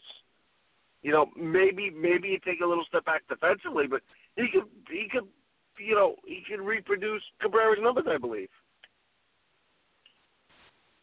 Uh, possibly. Rivera's shown some good ability to hit. You know, it, he's not a veteran player coming down the stretch. You do need some veterans on your roster. You're not doing it with rookies. But uh, Cabrera's time is, is somewhat done. I just found it odd that he's retracting his statement. And I'm like, is that just strictly because he's played well at second base? They're, they're turning double plays. They had a real infield. In this win streak, the biggest thing is they've had a real infield. They, they've Um, made the plays. whoever- I I agree. I agree with you. This one. They've had a ton of lack of double plays. The one with Duda right under his glove should have been a game in Yeah, that uh, was inning bad. ending double That play. That You can't not turn all these double plays. Like when you see a double play happen, you know it's a rally killer. Team's got a hit, uh, you know, somebody's on base, double play. It's, a complete rally killer. And the Mets, by not turning them, you know, it's why they're under 500. Their in their infield has been horrible, and it hasn't mattered. It's T.J. Rivera, Reyes making errors, Cabrera hurting his thumb. It's been horrible. Now he's swap it around. Cabrera's healthy, playing second, and Reyes at short, and all of a sudden the infield is better, and they're winning. Well, They're whoever, big bad whoever made teams, that but they're turning double plays. whoever made that decision made a very good decision. Yeah, I mean, we're, if we're going to be stuck with him now, I don't want to see him at shortstop anymore. He's playing better at second. Well, yeah, also, but he's now, The done. infield as is. one of their be- also one of their best chips right now is Addison Reed. So there's another guy. Obviously, they trade him, then they're basically punting the year because they'll have no bullpen then. But he's probably their be- him and Bruce are their two best trade chips right now. I would think. That you'll get the most for, yeah. Yeah. You can't give them away. That's what it comes like. You can kind of give Walker away. You can kind of give Cabrera away for some minor leaguers. You can't give Bruce away. You got to get something for him. And then has everybody seen enough of d'Arnaud? Because I have. I think I've seen enough for both catchers. You know, for d'Arnaud, this is the first year Rivera is he's totally outplayed him behind the plate and definitely offensively. And Rivera's Well- a journeyman catcher, so that tells you where d'Arnaud is at this point in his career. A journeyman Listen, the catchers outplay him. Listen, between Duda, Bruce, Granderson, Cabrera, Walker, Reed, and whoever else, the Mets have eighty-five million dollars coming off the books. Okay, they have Smith and Minus the Mets. Rosario, and they have Smith and Rosario, who, who are going to plug in next year, making no money, right? That leaves them Right. plenty of money to go get a center fielder, who, like I talked about, Lorenzo Cain would be the perfect fit for this team. A catcher and bullpen help. That's what they need, and probably a third baseman. But they have guys they can maybe mess around with over there for a year or so. Obviously, Wright Wright won't Wright won't give up the thought he wants to come back either. So Yeah. Well, you're also you're also and and and and and I'm guilty as well. So I'm I'm putting you know you you guys and me in the same thought process. We want Rosario and the other guy to come up. You also have to remember most uh, rookies that come up, they're not Harper and they're not Trout. We they might struggle for a year and a half, two years, even if they turn out to be the way we think they are, and sometimes that doesn't happen either. So you're talking Well, about that's half why of your guys infield, should be half of right your, now. I, I agree with you, but I'm just saying half of your infield is really a question mark. You still have to have some sort of solid rotational plays like a Rivera and a Flores to fill in because these guys just might not be what we think they are. I mean, that, that's what happens in baseball. I mean, there's not many number one picks that end up being number one picks in baseball. I mean, somewhat. Yeah. Well, you know, but- listen, Rosario, Rosario, Rosario looks like a can't miss type guy. So hopefully it turns out that way because everything you you see and read about the guy, his guy's heading for stardom. So that you know, you got to hope it just happens that way. Obviously, you know, we got to wait and see. Right. It, But more a matter of his hitting. Like I, I think a guy could come up and with Steve Shane, they don't pan out. Usually that's offensively. When you have a guy that's stellar defensively in the minors, they know they're going to be able to play defensively in the pros. It's more what's their batting average, what's their on base percentage going to be, and it, it seems pretty clear with Rosario. He's a legit shortstop. Makes the plays, turned to double plays, got range. I I agree with you. The biggest adjustment is offensively. A ground ball is a ground ball. Um, Yeah. But but here goes the big conundrum. Let's say we keep winning. Let's say we get to two games above 500 by the trading deadline, which really, you know, Yeah, we're gonna have to beat the Nationals to do that, and that series is gonna be, it's huge. There's there's no way around it. They they beat us last time. We're we're hot right now. We're playing the bad Phillies, but it's gonna come down to do we catch up ground when we play the Nationals, or do we fall behind another three? So so once again, if if we do make a move, let's just say we make a move, and we're two games above 500, and we got a prayer, a prayer at the wild card, right? A prayer. Um, what do you do? Do you trade Bruce? See, you want see if you get rid of Granderson, some people might complain, but whatever. You get rid of Cabrera, some people or, or Walker, some people might complain, but but we can still be competitive. If you get rid of Bruce, you're giving up on the season. There, there's no or doubt. get rid of Bruce And- and Reed. You know, you get rid or Reed. If you get up Reed, you're giving up on the season too. Yeah, I agree. I Yeah, no agree with you. I agree with you. So, so my my question is, what do you do? Right? What do you but do? the I answer think- to that is, what are you getting for Bruce? That's really what it comes down to. If you No, if you get no, minor prospect I don't think- and one starter, no, you don't trade him. I don't think that's the case. I think either way, if you uh, unless unless you're really getting a lot of value, which you're not because he is what in the last year of his contract, right? So, uh, you know, uh, so you have to assume a mid-level player or maybe a prospect or two, but you're not going to get a Bruce quality pull center fielder if that's what you think. Like impact, the same impact Bruce has on the Mets, somebody that has that kind of impact on the Mets in center field, you're not going to get that. Um, uh, unless you get another guy in his last year's contract. I mean, I, I mean, you, I guess you could get that also. So, I mean, in my opinion, you know, it, it's a lot of decisions coming up, and for me, you know, I'm not on the bandwagon yet, but I'd like to see it because, you know, the last couple of days, it's nice to watch base winning baseball. I mean, that, that's the bottom line. Well, nothing's going to happen until July the July 31st deadline. Yeah, so we have we're going to get to the All Star break. this. They're going to get to the All Star break, and they're going to see where they're going from there. I mean, nothing else is happening until then. You know, they won six out of seven, but they're still five games under 500.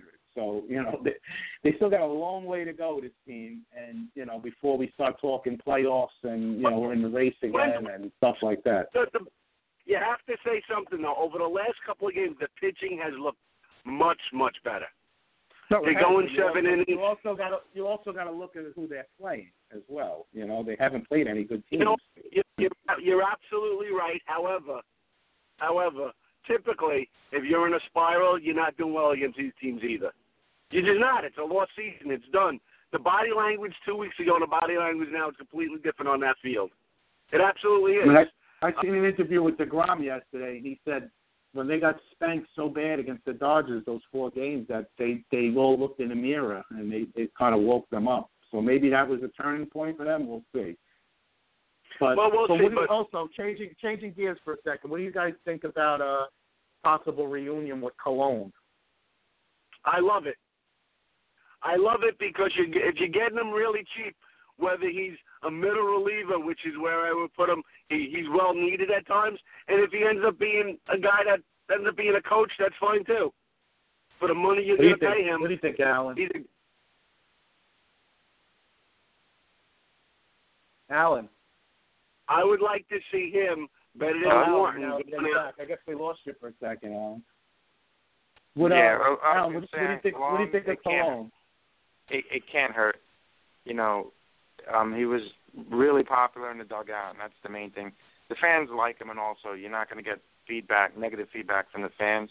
But I thought he brought something to the locker room and to the pitching staff. I And, absolutely. mentoring The- the- role. It's him starting. young- he's got an 80 ERA. Let's be realistic. The young pitchers loved him, and it's in the same division, so there's no reason to believe that he's going to become a good pitcher all of a sudden. So I would keep him for middle relief. I wouldn't let him start at this point. Um, um, I think Well, right anybody now you they throw need him out to there. Unfortunately, they're going to need him to start because they have nobody else. They got too many injuries. Now Gsellman's on the DL. You know, unless unless you unless you're sold on Montero after one start that he's back. Well, that he And I looks guess I guess I would go with Yeah, Colon over. Montero. I would give Montero another start. I would. Because Colon, he's throwing an 80 ERA. I would think something's wrong with his arm. I'm thinking he might have some medical issue. I mean, a guy doesn't go Also, from pitching the the way Atlanta's we a did. bandbox, so now he comes back to Citi Field. Maybe the confidence, just maybe the environment, maybe he turns it around a little. Listen, he's never going to be, you, You know, know, I obviously say, you know- like forty something years old. At some point, you hit the wall, and, you're not going to come. You're not going to, you so, know. so are you hoping for something To- like when me- we brought Reyes back? To me, That it's not only change of that. environment. to me, to me, it's not only that. I agree with you guys. Change of environment, change of attitude, being excited, getting your chance to start over. That's that's a that, that might be an impact if a guy is throwing a five and a half ERA. This guy's throwing an eight. As you tell him, for him to be productive, he has to get he has to pitch an ERA of four and under, four and a quarter and under, half of what he's been doing in the same division, playing basically the same teams. Well, you know what? Then there's an important stat for him you're going to have to look at, right? What is his ERA at home and what is his ERA on the road? And if it's It an eight in both places, it's a bigger problem. If it's an eight Look, that, in look, Atlanta, that, to have an eight and a half ERA, it has to be bad everywhere.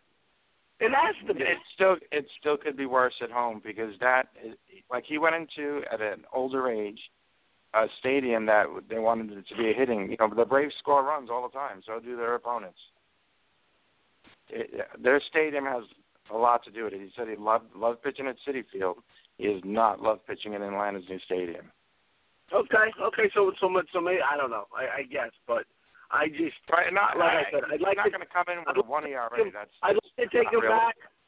I'd like to take him back, and if he did, was a starting pitcher, you know, it would make some money for the Wilpons because people would watch and people would like to go see because he, he's like a he's like oh, he's almost like a circus circus act, a fun circus act. He's yeah, fun. yeah, you well, want him why, to do that's well. That's why he's going to go in a rotation for them to sell tickets. That's what they're all about. You know, that's why But- when they sell this and- whole team off, it, hang on, hang on, let me talk. When they sell this whole team off in July and August, they'll call up Tim Tebow to sell tickets to them. That's that's what they do. So they're all about money. That's all they care about. These owners. They don't care about anything else, and that's part of the problem. They they don't care about winning as much as the fans do. They really don't, because if they did, these a lot of these issues would have been addressed in the off season, like adding some relief pitching that they did. You know, so Yeah. or, or I getting a real agree. catcher, getting getting a major league catcher. Uh, you know, they right now they have they don't have a major league catcher. They have a good backup Well- in Rivera, who's a decent journeyman. Their starting catcher, d'Arnaud, is not a good catcher. He's just not. He's not a good would- catcher. I, I would not have a problem at all if they got a real major league catcher and and and Rivera is the backup. I would not mind at all. I like him actually. I like him. I like him as the backup. I think they have to realize we've been through X amount of years with d'Arnaud. It's time to move on. He's not. He's a backup. He's not. He's yeah, he's somebody- a, he's a backup he's at some- best, He's somebody else's backup. and he's our starter. I agree. I agree. You know, look at So, and what Rivera do you the other think day. about- What was it? I'm sorry. Go ahead. Rivera throwing that guy out at second base was it keep was it two games ago? Ninth inning. Uh, I forget Right. what team they play. I mean, he, he has an arm. He has an arm. He just you know he's not consistent offensively, but he Yeah, has D. an Gordon. arm. I think He calls Dee Gordon. Yeah, there Yeah, you go. So out that's fantastic. You know, One of the and, leaders, and it was it was been a game changer. Yeah, yeah. I mean, look, uh, d'Arnaud. The problem with d'Arnaud is they, they're stuck on him, and he has flashes of being a very good player, and it's very small flashes. And as we move forward in time, the flashes of being a solid player gets smaller and smaller because he's really not. right? Uh, you know, it's just the reality of what it is. Right, exactly what you're saying. He's another team's backup. If he wasn't starting, he'd come in and he'd look decent. The arm not being able to throw it wouldn't show as much. Not playing every day, every fifth game or something. He another team might get something out of him. There's no place for not- him as a backup on our team. We we need a better starting catcher. We have a good backup in Rivera. Absolutely, and and especially with a with a pitching staff that that that that that has the potential to give up some stolen bases. I think it's great. Also, I think I think I think d'Arnaud. You know, you have to remember, catchers unlike other positions, backup catchers do get some at bats. They can get 200 bats at bats a year, 250. I mean, it's not like a backup center fielder. If the center fielder is a really good impact player, you might, you know, you you you might see 75 bats a year. I mean, a backup catcher might get two 250 bat, uh, at bats a year, especially if it's a good catcher team you're going on with a good catcher that's a little aged. You might even might might be more. So there's nothing wrong with making a living like that.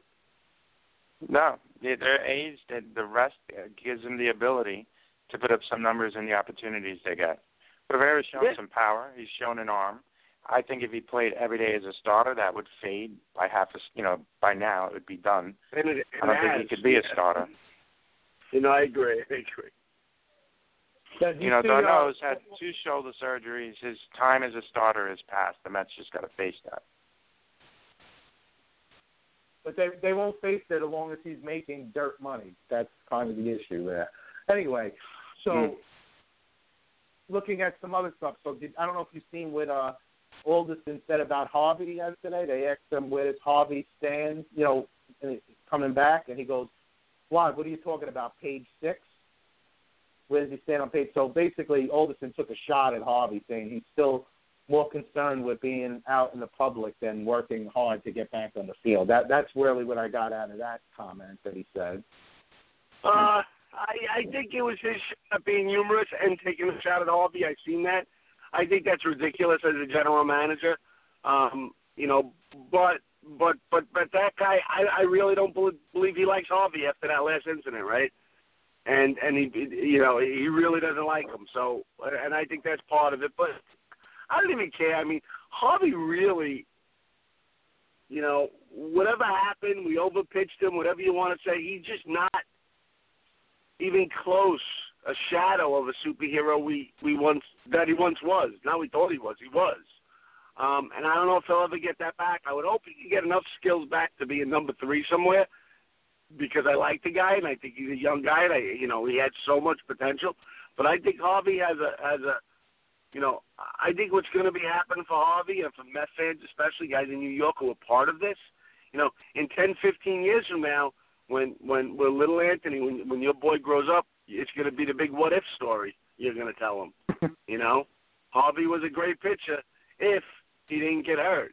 He was, you know, the Mets had a great chance in this year if Duda didn't throw the ball away. So, so I think I think he's going to turn into the, the, the, the, the big the big what story, right? Um, and it's a shame, but I think that's what it is. But guys, I have to hop. Uh, wonderful talking to you, and I will be listening. I'm gonna have to go on a little bit of a drive now. All right, man. Have a good one. Thanks for calling. All right, Doctor. right, Ray. man. All right, great talking to you. Padman. It's always colorful Padman calling in. So, Alan, so now I hear like things like David Wright, you know, could be for the next in three to five weeks he might start baseball activity. I mean, how long? How many times are we going to hear this? I, I mean, when's That's enough like enough? when when you have an old eight track on loop, right? Every couple of months we hear that he's starting. He just played the old tape from last time, and you can fast forward it to where he's ending his baseball activities due to straining his back or something. You know, he's just in the odd place. He's he's a Met. What would you call him? A Met legend. He's a, a fan favorite. His time is past. Clearly, if he's got a game. Remember in the beginning we were saying how many games will he play this year? I think if I think we all overstated the number of games. and we were we were I think low we said twenty thirty, right, or something. Yeah, we're low we're a little higher, 30. maybe. and then it, is it even worth it? It's distracting them from going after a third baseman. There is no third baseman past him. That's one thing the Mets are leaving it open for him. We're putting journeymen in there. We're spotting Reyes. Can Cabrera play third? And can Reynolds come up and play third? We're clearly not trying to get a replacement. Yep. We're doing a fill-in for a guy that's never going to be a third baseman that's going to give us a season. I mean, can can and you again, picture he comes point back? that they have the top prospect in baseball sitting in the minors, and they refuse to call him up as an infielder. It's just, you know, don't look at us and tell us you want to win, but that you're not calling. Every other team's calling up. Look at the Yankees. Yankees have called up six prospects in the last two weeks. I mean, everybody else is calling up their prospects except the Mets. Right. It's just, it's mind-boggling. All the sins, you know, rationale, call it that, or excuse. Oh, when we call him up, it's to leave him up. I don't personally. I don't even believe in that theory. Oh, we called you up, so now what are we going to do? If he comes up and he bats um 50, we're going to just leave him. Right, Yeah. like it's what we do. If he does like a Granderson, he's batting 090 for two months. We're just going to leave him playing shortstop. We're not going to send him back down and say something went wrong here. He's up. He's up to stay. How much pressure do you need to put on somebody by even putting them in that position? You're a top prospect. You're like any other player. You got you come up, and the Mets need to do this to their players. You got to perform. You don't just let Yeah. somebody hit his way out of a low batting average for three months and watch a team get ten games under 500 at times. That that's just not a winning formula. And we we've seen it with Granderson. We saw it with Ike Davis. Guys, their averages are too low. They belong in the minors. And then you have Maybe you don't You know, want to do that to Granderson, then he belongs on the bench. But you certainly don't belong 10 ga- starting. You're also ten games out. I mean, like how how much pressure are you putting on a guy when you're ten games out? And it ain't like you know you're putting him into the middle of a playoff game here. You know, you're Right. ten games out. I mean, look at it. Right, now, for- they're- for the they're most nine, part they're nine, and, a- they're nine and a half. They're nine and a half games behind Washington. Okay, in the And wild card race, they're eight. What are they? They're eight, eleven, nine and a half out of the wild card, eight in the lost column out of the wild card. They're 18 and 23 at home. There's their problem right there. The losing record Yeah, at home. and 500 on the road, right? If you switch that around and they're 23 and 18 at home, they're 42 and 37. They're only four and a half games out of first. They're only three games out of the wild card. It's a whole different season. If they were just winning their home games, it's a whole different season. They're right in the race. shame they you should win more home your home games, right? You should be winning those. It's like what did Citi Field change from last year to this year? It didn't change anything. Yeah. It's not like we're bringing back fences to where they used to be, which you could do now because our home run hitters, the guys that do hit home runs, they don't need short fences. No, not at all. Bruce would hit home, home runs in anybody's ballpark. I agree. You know, it, we're looking at them. Are we setting a record this year for Met home runs? Right? Aren't they on pace for that, or most amount of home yeah. runs the Mets well, Major? League Baseball and, is on a ridiculous pace. yeah, so This is here the they Mets hit the are. most home runs in a month in June in the history of baseball. Were hit. Yeah, and what is it doing for us? Yeah, I'm For talking the- in major leagues all around. In Major League Baseball, yeah. home runs are up and strikeouts are up too. I mean, guys are striking out more and hitting more homers. That's just what's happening now. Yeah, one usually Yeah. comes with the other, right? Swinging for the Small fences. ball, small ball is completely left baseball at this point. I mean, you yeah, I guess everyone missed the Kansas City. Royals, right? Yeah, nobody bunts anymore. Nobody like you never see this stuff anymore. It's pretty crazy. It's all about the the home run now. Like it's pretty nuts. Yeah, it's home run strikeouts. That's pretty much what baseball's become right now, Right. Which is pretty crazy. Hey, hey, did we touch on Ron Darling's comments? Yeah, talk about let's talk about Darling's comments. Yeah, that that's another interesting thing, right? I mean, talking about the Mets training staff and you know Yeah. how they got to be held accountable at some point, right? I mean, Yeah, like I, it's a harsh thing for for one of your announcers to be saying, but I'm gonna guess, just like most Met fans, when you see Gsellman right? Walker first, and then Gsellman. Just a bunt, clean bunt, running to first, pull, pulling a hamstring, holding the leg, can't run from home plate to first base, and then you're kind of looking at a team that's a little bit muscled up, and the trainers are got to be a part of it. It's too many injuries, right? Lagares diving for a ball, hurting his thumb. That has nothing to do with the trainers, but all these guys pulling a lot, Syndergaard and Cespedes being out. I think the trainers got a share in his blame, and he, he called them out. Uh, to me, kudos for Ron Darling. He was just telling the absolute truth. I agree. We're seeing we're seeing types of injuries that we shouldn't be seeing. You know, he said it's it's horrible to put on the game every day and see somebody get these type of injuries. Something of that nature is what he was saying. I, I agree with him. I, we shouldn't see Walker making a clean bunt, easy run to first base, can't make it to first base, and then a couple days later, Gsellman. It's what's going on? What are they doing in Yeah. warm-ups? And I get it in April when we started seeing it. I'm in my mind, eh, it's the weather. It's still there were some cold days. You know, you're sitting there and you're sprinting. They're cold days. But these guys, he, he pulled his leg in Miami. 90 degrees, everyone's sweating on the field. Your body's not warmed up. I think you could warm up just sitting there. Yep. You're an athlete, you know. You're not. You're not a retired person who never plays. You you did your whole training all once. So what's gone wrong there? You know, and how long do you just say, "Yeah, trainers are doing a great job. Everybody's getting these silly injuries." You know, we know the difference between. Okay. They're the masters. The Mets. They always spin everything, right? So they're, they're the masters of excuses. They come out because right after this story breaks, you know, the next day the Mets come out and say, "Oh, they're happy with their training staff." So it's like, don't be surprised if Darlin all of a sudden ain't the announcer next year over this. That's just how they are. And you know, Mm. it, it's clear problem when your own announcer is telling you there's a problem. A guy who played for the team knows sees a problem. The fans see the problem. Everybody sees the problem except the people who are making the decisions. It's pretty crazy. It really is. Yeah. If you really think of it, it's it's really nuts that this team refuses to listen to any anything. Like Yeah. everybody I knows mean, there's a problem, but them. I mean, he kind of said, "Go out and get some real baseball people, right, to help train these guys." So he's also implying that their trainers are not training them to be better at baseball. They might be training them to appear like a better athlete, but not necessarily training them to be better at the type of exercises and things you should be doing to loosen up as a pitcher, just be able to sprint in and out, or whatever it is you know, that you're doing on a major league level that every other team in the league's doing. Clearly, we've gone a slightly different route on this. Yeah. You know, and and Really I'm a, puzzling. I I got a feeling it's the weightlifting. Keith has complained about it a little bit. You know, whatever Cespedes has been squatting and then pulling a, a muscle. That and and I would agree when you look back at other teams and you didn't have to be heavily muscled up to play baseball. Guys had big No, forearms past. right? You'd see the forearms. You would do everything to strengthen up your forearms so you could hit a fastball without the bat going back on you.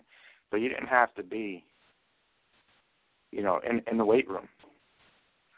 My So father used to always tell me that players it's, it's terrible for any players to lift weights during the season, especially during the season. He used to tell me all the time. You never you never want to see players lifting. It's never good. Guys always get hurt when you lift too many too much weights. They shouldn't be lifting weights while they play baseball. If you want to bulk up a little Yeah. in the off season, that's fine. But you know what? Look what it's done. Syndergaard now. Syndergaard put on all that weight, right? All that muscle, and look what happened to him, yeah. right? Yeah, it makes you So- think his off-season training is why he was missing this year. Yeah. Get high Gotta be a probability. big reason. You can never say for sure he wouldn't have got hurt otherwise. I mean, an, an expert predicted this before the year. An expert predicted Syndergaard was going to get hurt before the year, Yeah. and and it happened. He predicted Tommy John surgery. Luckily, it wasn't that, but it's still a big enough Right. injury where we pretty much lost the guy for most of the season, and he's still not. There's still no timetable for his return. Right. You know, Syndergaard. And then we get into I mean, uh, Familia's going to start throwing soon, so Familia will be back soon. But Mhm. I'll get It's Familia back could be a, a huge boost to the team. I'm still on the they keep playing well, they get him back, and then they eventually, maybe in late in August, Syndergaard comes back. You never, you know, if they're hanging around, you never know, right? But a lot has to break from now until then for that to even matter. And I- tell you, here's an odd thing. There's a difference. Is if you're in the race, right? If you're in the race, you don't sell your players. There are some players, regardless, we should sell. So we get we don't get nothing for you know anybody. If somebody's willing to give up the top prospect, we have low levels, Cabrera's, Walkers, because we have a TJ over there. We have Flores that can play. We have guys we could get rid of, irregardless. Yeah. But there's a fine line in saying we're in it, and even if we get in it, are we actually, as we are, good enough? Do you, you know That's what I'm the saying? question. We might be good enough to get in it and make certain moves and lose another one game wild card, versus actually being good enough to win a World Series. Yeah. Or get to another one. I, I don't know if they're good enough to get to another one. I mean, certainly we we haven't seen them over 500, and in this first half of the season, they're not going to be at 500. It's hard to say this is going to be a team that could win a World Series with the players as it is. Even if they turn around, get on a hot streak, I don't know. They they've also managed big losing streaks this season. Every time they hit 500, it's like they crumble. They Yeah. don't push past it, and we've seen it. They go right back to 10 games under. They and, get uh, to that me, point, and then they just start losing again. at the All Star break, if you're within ten, uh, like in my mind, ten is doable, but you have to play some great baseball. You know, they're, Yep. they're within the ten, but I don't know if this is. I would say, in my opinion, it's not a World Series team. Is it a team No. that, if things go right, could make the playoffs? Yeah, but if it's not a World Series team, you should make your moves regardless. You do have to listen to what someone might give you for Bruce. You have to at least listen. Don't don't think I agree. these guys is going to put a, a World Series championship on this team this season. I agree. So, Alan, Right. before I That's let the you reality. go, I want to play one. I want to play a, a, a little uh, sound bite for you before I let you go. All right? Because maybe Is this is all the Boots? Mets. Maybe this is all the Mets need. Colon looking for his first hit of the year. He drives one deep left field. That goes Upton. Back near the wall. It's out of here. Bartolo has done it. The impossible has happened.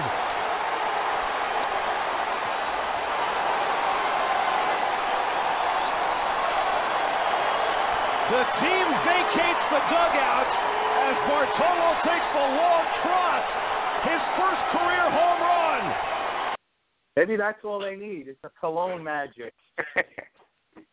Yeah, that was maybe a lot of in noise. addition to pitching, first in addition to in addition to pitching, maybe he could be a bat off the bench as well. Actually, you know who's been doing decent crowd- off the bench? crowd frenzy. Nimmo. Nimmo's looked good off the bench, right? Cliff, that's a crowd in a frenzy for someone's career first uh, first career home run. a dramatic moment. A dramatic moment in Mets history. I, I thought you were going to play Murphy Boots it, but the Colon one makes sense. Yeah, yeah. No, the Colon one just, just in the the spirit of he might be coming back. I figured let me throw that out there. So between now and next week's show, what are the odds he's a Met? There's a good chance because he'll clear waivers early next week, and then he'll be Mhm. available to sign with anybody. And Alderson, obviously, they can't talk about it yet. Well, he's still under Right. contract, so he's in waivers. But he was mentioning, like he joked about, because a, a, a Colon bobblehead day is coming up in in Atlanta in like a Right. week or two weeks, and he goes, maybe we can get all the bobbleheads and paint them blue and orange. So that's kind of a hint right there that they're strongly interested, and they could be talking behind the scenes. So I think there's a really Right. good chance next week on this show Colon's a Met, and he probably will have a start by next weekend, I would think. So don't let's not be shocked when that happens at all. Yeah. Hey, you know, regardless if he comes in for a game and gets shelled or not, I think it'll be an emotional boost the team's going to need. Yeah, I think it'll help the locker room. It definitely helps some guys in the locker room, and uh, I, you know, I think if we had him early in the year, it would have avoided a lot of issues like Syndergaard not going for an MRI. He would have made Syndergaard go for that MRI, and uh, Yeah. you know, maybe maybe Cespedes too. Don't play with the bad hamstring when he did either. Cespedes looks like he's still trying to find his way back after missing so much time. You know, right now. Yeah, I mean, he's not. He hasn't played enough. He doesn't have the at bats. Yeah, so that'll come. I'm not worried about him. Actually, he's the least of the Mets' worries. No, I, as long as he's not limping, I, I prefer him in the lineup. I just think the team's better with him in the lineup. Yeah, and eventually he's going to explode, right? At some point. So. Yep. All right. We shall All right, see. Alan, thanks, thanks for calling as always. Talking some All Mets right. baseball, and uh, we'll see next week when we're talking about Bartolo Colon. Good possibility. We shall see. All right. All right, man. Enjoy your weekend. You too. Sun's coming out. Thanks. Yeah, we'll see for how long. It's supposed to rain. Yeah, I got baseball. We got baseball practice uh, in in an hour, so hopefully it holds off till after practice. Hopefully. Good luck with it. Yeah. Thanks, man. I'll speak to you soon. All right. You got it. Bye. Alan from Old Bridge, Dr. A, always doing talking Mets and doing a good, great job. Uh, so Met Roundtable with Padman and Dr. A. So good job, guys. Talking a lot of Mets.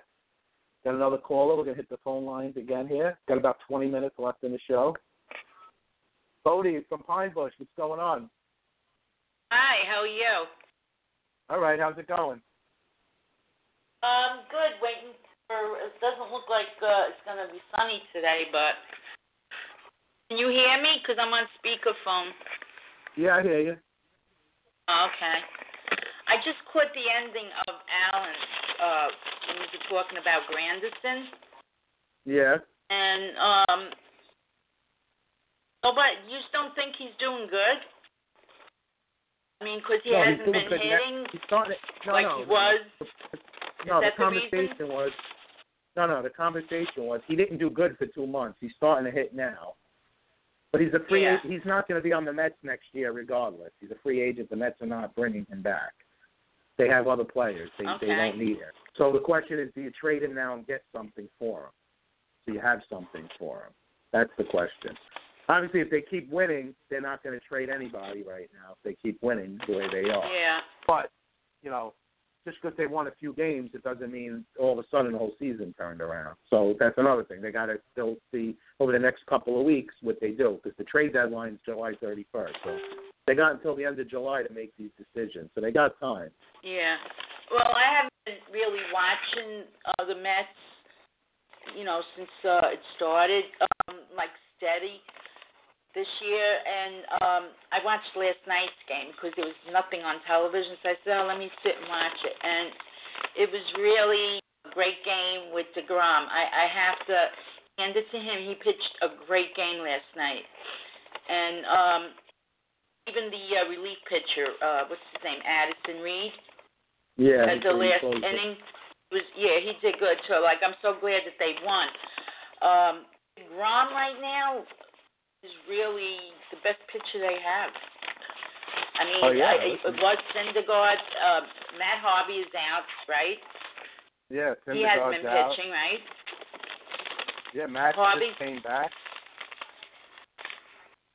Well, no, DeGrom is their ace right now, obviously, and you know he's giving. I him- mean, he's last night he pitched four a great game. I in a thought. row. I watched Yeah, the whole entire game. games in a row. Really, I, I couldn't stop watching it because every time he got up to pitch, it was he was just great. And um, I just want to uh, say about Colon when you and um, Alan were talking. You think he's going to come back? I watched that game when he won the home run, hit the home run. Yeah, no, that that listen, they might Colon might be coming back. They might. It looks like next week Colon could be back on the Mets. So we'll see if he And, uh, clears waivers and and, and, they pick him up. so? I thought he was traded waivers. to another team. Yeah, they released him. He's on waivers right now. So nobody's going to pick him up making six million dollars the rest of the year. So once he clears waivers, then he can sign with any team for the league minimum, and that's when the Mets are most likely Oh, that would be sign. great if he came back. I mean, he's they been horrible. used him as, a, as I mean, uh, Yeah. the last time I saw him playing with the Mets, he was good. I mean, he really uh pitched a, a couple of games like really clean and good. And that was uh last year. Yeah. maybe two years Yeah, ago. when did he he get traded? Last year or the year before? Last year, he signed as a free agent in the off season. But he uh he he's been horrible this year. There's no doubt about it. He hasn't been good. But I think he'll be good for the Mets locker room more than anything coming over. You know, the team likes him, everybody likes him, so I think in that Yeah. aspect it'll work out for them. Well, so I just, definitely uh, think especially for I league minimum say, it's like, definitely uh, worth it. I believe the Mets are gonna. They may not be in the World Series, but I I always said it. Every summer they come up. They always come from behind, and they surprise you in in July. July and August is basically their best months. So they may Yeah. not get into the World Series or even the playoffs, but I'm not giving up on them. I love the Mets. So let's go Mets. Yeah, let's keep it going. Let's see. Let's see if they can keep the momentum going. Yeah, hopefully they can. And um I mean they got good hitters and um yeah, it's not all about home runs, but um it's how you them handle uh, playing on the field also and base hits and I don't know, I just I just think that they maybe they'll get on the uh, bandwagon now and really start hitting and doing Well, good hopefully. uh work on the field, you know, catching the balls and running the bases and stealing the bases, whatever. But I really wanted to tell you how I thought DeGrom pitched such a great game last night that it held my interest for the whole three hours, which I really Yeah, hadn't no, been watching, he- he but it's re- it was really sure. good. So I'm give, wishing them luck today, and I'm wishing that they do good all of July and hopefully in August. So Yeah, we'll see. Hopefully, they got to keep it going. Yeah. We'll see. There's a long way to go. Yeah, but I believe in them. So left. you got to, if you're a Mets fan, you got to really take the bad with the good, right, and the good with the bad. So Yeah, hopefully they do good. good. They get all the in- injured players back, and they don't get injured anymore. I mean, it's ridiculous with all these injuries that they're getting. So, So we'll see. Okay. Hopefully, it works out. yep. All right. Thank, thank you for calling as always, and uh, I'll see okay, you later. and right? tell uh, Lillian to have a good practice today, and uh, lots of luck with your beautiful car. Thank you. And I'll see you uh, today, right? I'm gonna see you family. guys- Have a nice day. I'm going to see you guys in Staten Island today, right? Oh, good. Yeah. Yeah. Yeah. Hopefully it doesn't rain, right? Yeah. Well, if it rains, it'll probably be indoors then. Yeah. Okay. Good. I'll see you later. Maybe you could take All right. me around the I'll corner for a ride. All right. Thanks for calling. okay. Have a nice uh, practice today with the baby. Thank you. All right. Bye. Bodie from Pine Bush talking Mets. Optimistic Mets fan. We got about 15 minutes left in the show. We're going to talk a little Yankees now with Christine from Pine Bush. What's going on, Christine? Hey Mojo, what's up? How's it going? Good. How are you? I'm doing good. Doing good. Yankees with a nice win last night for you guys. Get, Oh, get thank God. track, right? Yeah, A much thank needed God. win for them. Hopefully. Yeah. Yep. And they beat like the best team in baseball, or one of them anyway. Yeah, you well, know, best, Houston so- definitely got the best record in baseball right now. Yeah. So The Yankees Yankees finally got a good game out of Pineda, bounced back from the bad start he had. yeah. And Yeah. Gardner had a big game. Yeah. You know what I was thinking? Um for you know, when you come up here, it's gonna be Boston Yankees. That should be good. That weekend they're is Boston Yankees. Yeah. Yeah. Yeah, right So now that should be good. game up on the Yankees, right? I They're- know. They're battling, they're battling it out right now. I know. Old, so that should be good. Yankees Red Sox battle right now. Yep. So what else? So the Mets too. The Mets have been winning. What they win? Like six out of seven or something? Yeah, Mets is starting Seven to out win of now, eight? but you know they got they got a long way to go to dig themselves out of this hole. The Mets, but it's a start, I guess, right? You got to start. Yeah, somewhere. I mean, you know what? It's happened. It's you know, I know you guys seem like you are an optimist, but you know what? It's happened. I mean, what are they nine out or something? That like They just They'd got to beat the team. optimistic if they had all their pieces. You know, they still don't have Syndergaard. Yeah. Who knows when? Harvey's out. Familia's out. I mean, they still don't have all their pitchers. That's the problem. You know. Yep. And now, now they I may get hear ya. Colon back, but who knows? It sounds like Colon might be coming back, which may give them a little boost, Yeah. at least psychologically. So we'll see.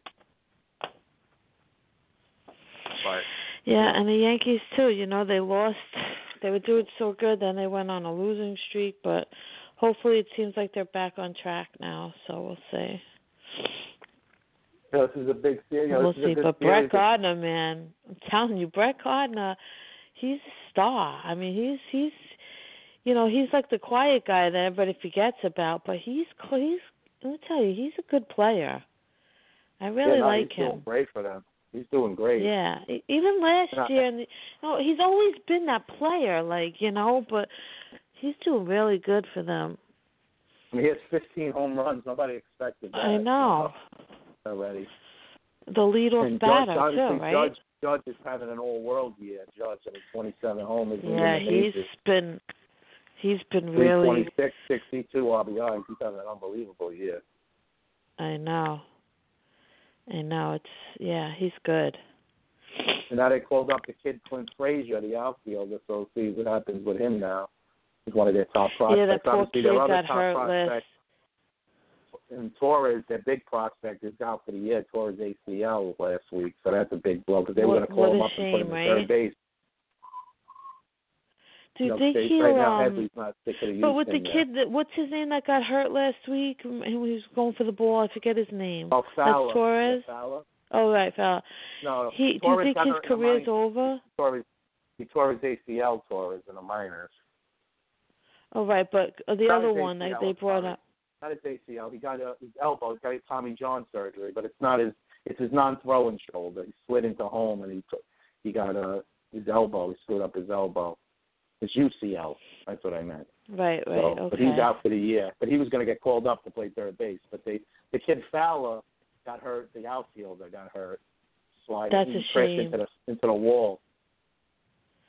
Do you think he's all gonna be ever come back from that?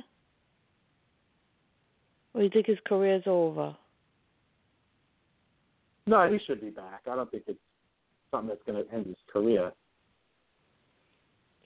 Yeah, that was that was a shame. His first game, right? Yeah, so that that. So that that was. Okay, well, just- The guy finally had a shot, you know. But the kid they called up today is pretty good, Frazier. So see what he's got. See if he sticks around. But he's a big prospect, Frazier. He's the guy they got for Andrew Now- Miller, the Andrew Miller deal. Now what um what time is the game? Is it in the afternoon or at night? Today, Yeah. It's at night, right? Okay. Seven ten I think. I'll tell you in a minute. I know the Mets play at four o'clock because that's the game. Yeah, I think the Yankees are to. seven o'clock.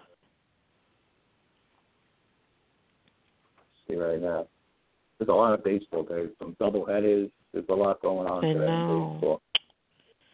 The Yankees are on at seven fifteen. Yeah, tonight. Okay. Montgomery versus Marte is the pitcher matchup. Yeah, I And don't know Mets are on much at, about Mets are on at four. Wheeler versus Hellickson. Oh, okay, who are they playing? The Phillies again. Okay, well I'll see you I'll see you this afternoon anyway. Yeah, I'll see you later today for sure. Okay. All right. Well you All have a good uh practice and I'll see you this afternoon. Thank you. Definitely. Okay. sure. All right. Bye. Christine from Pine Bush talking Yankees. So we've had a good show today. We did a lot of baseball. We did a lot of basketball and hockey early. Obviously, obviously, hockey free agency starts in two hours. And uh, you know, basketball. Obviously, I went through everything, all the big moves. Obviously, the Paul George move was the biggest move. The trade. Kyle Lowry meeting with the Raptors right now.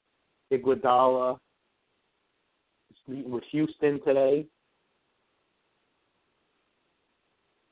And uh, you know, trying to get some last minute hockey rumors from our own Mr. Burger right now. So I'm trying to before I go off the air get the latest, just minor stuff right now. He's saying, and then uh,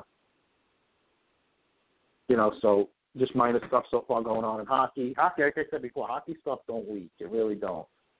But obviously, a lot went on in basketball. We talked about all that. We talked about a lot of Mets today.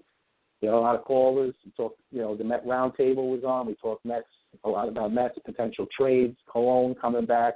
I talked about Phil Jackson's firing today. You know, obviously, like I said, all the basketball news, latest signings, rumors. I went over hockey. Like I said, it hasn't been much leaked yet. Just we, we've named some free agents, some possible rumors, but nothing big. Next week we'll have Mr. Burger on to talk to get heavy in the rumors, and obviously all the signings and rumors. We're going to talk with Mr. Burger and Gene Cherry. You know, obviously the four teams. Mr. Burger just told me the four teams in on Shattenkirk right now the Rangers, the Devils, Buffalo, and maybe Tampa Bay. So those are the four teams right now rumored in on Shattenkirk.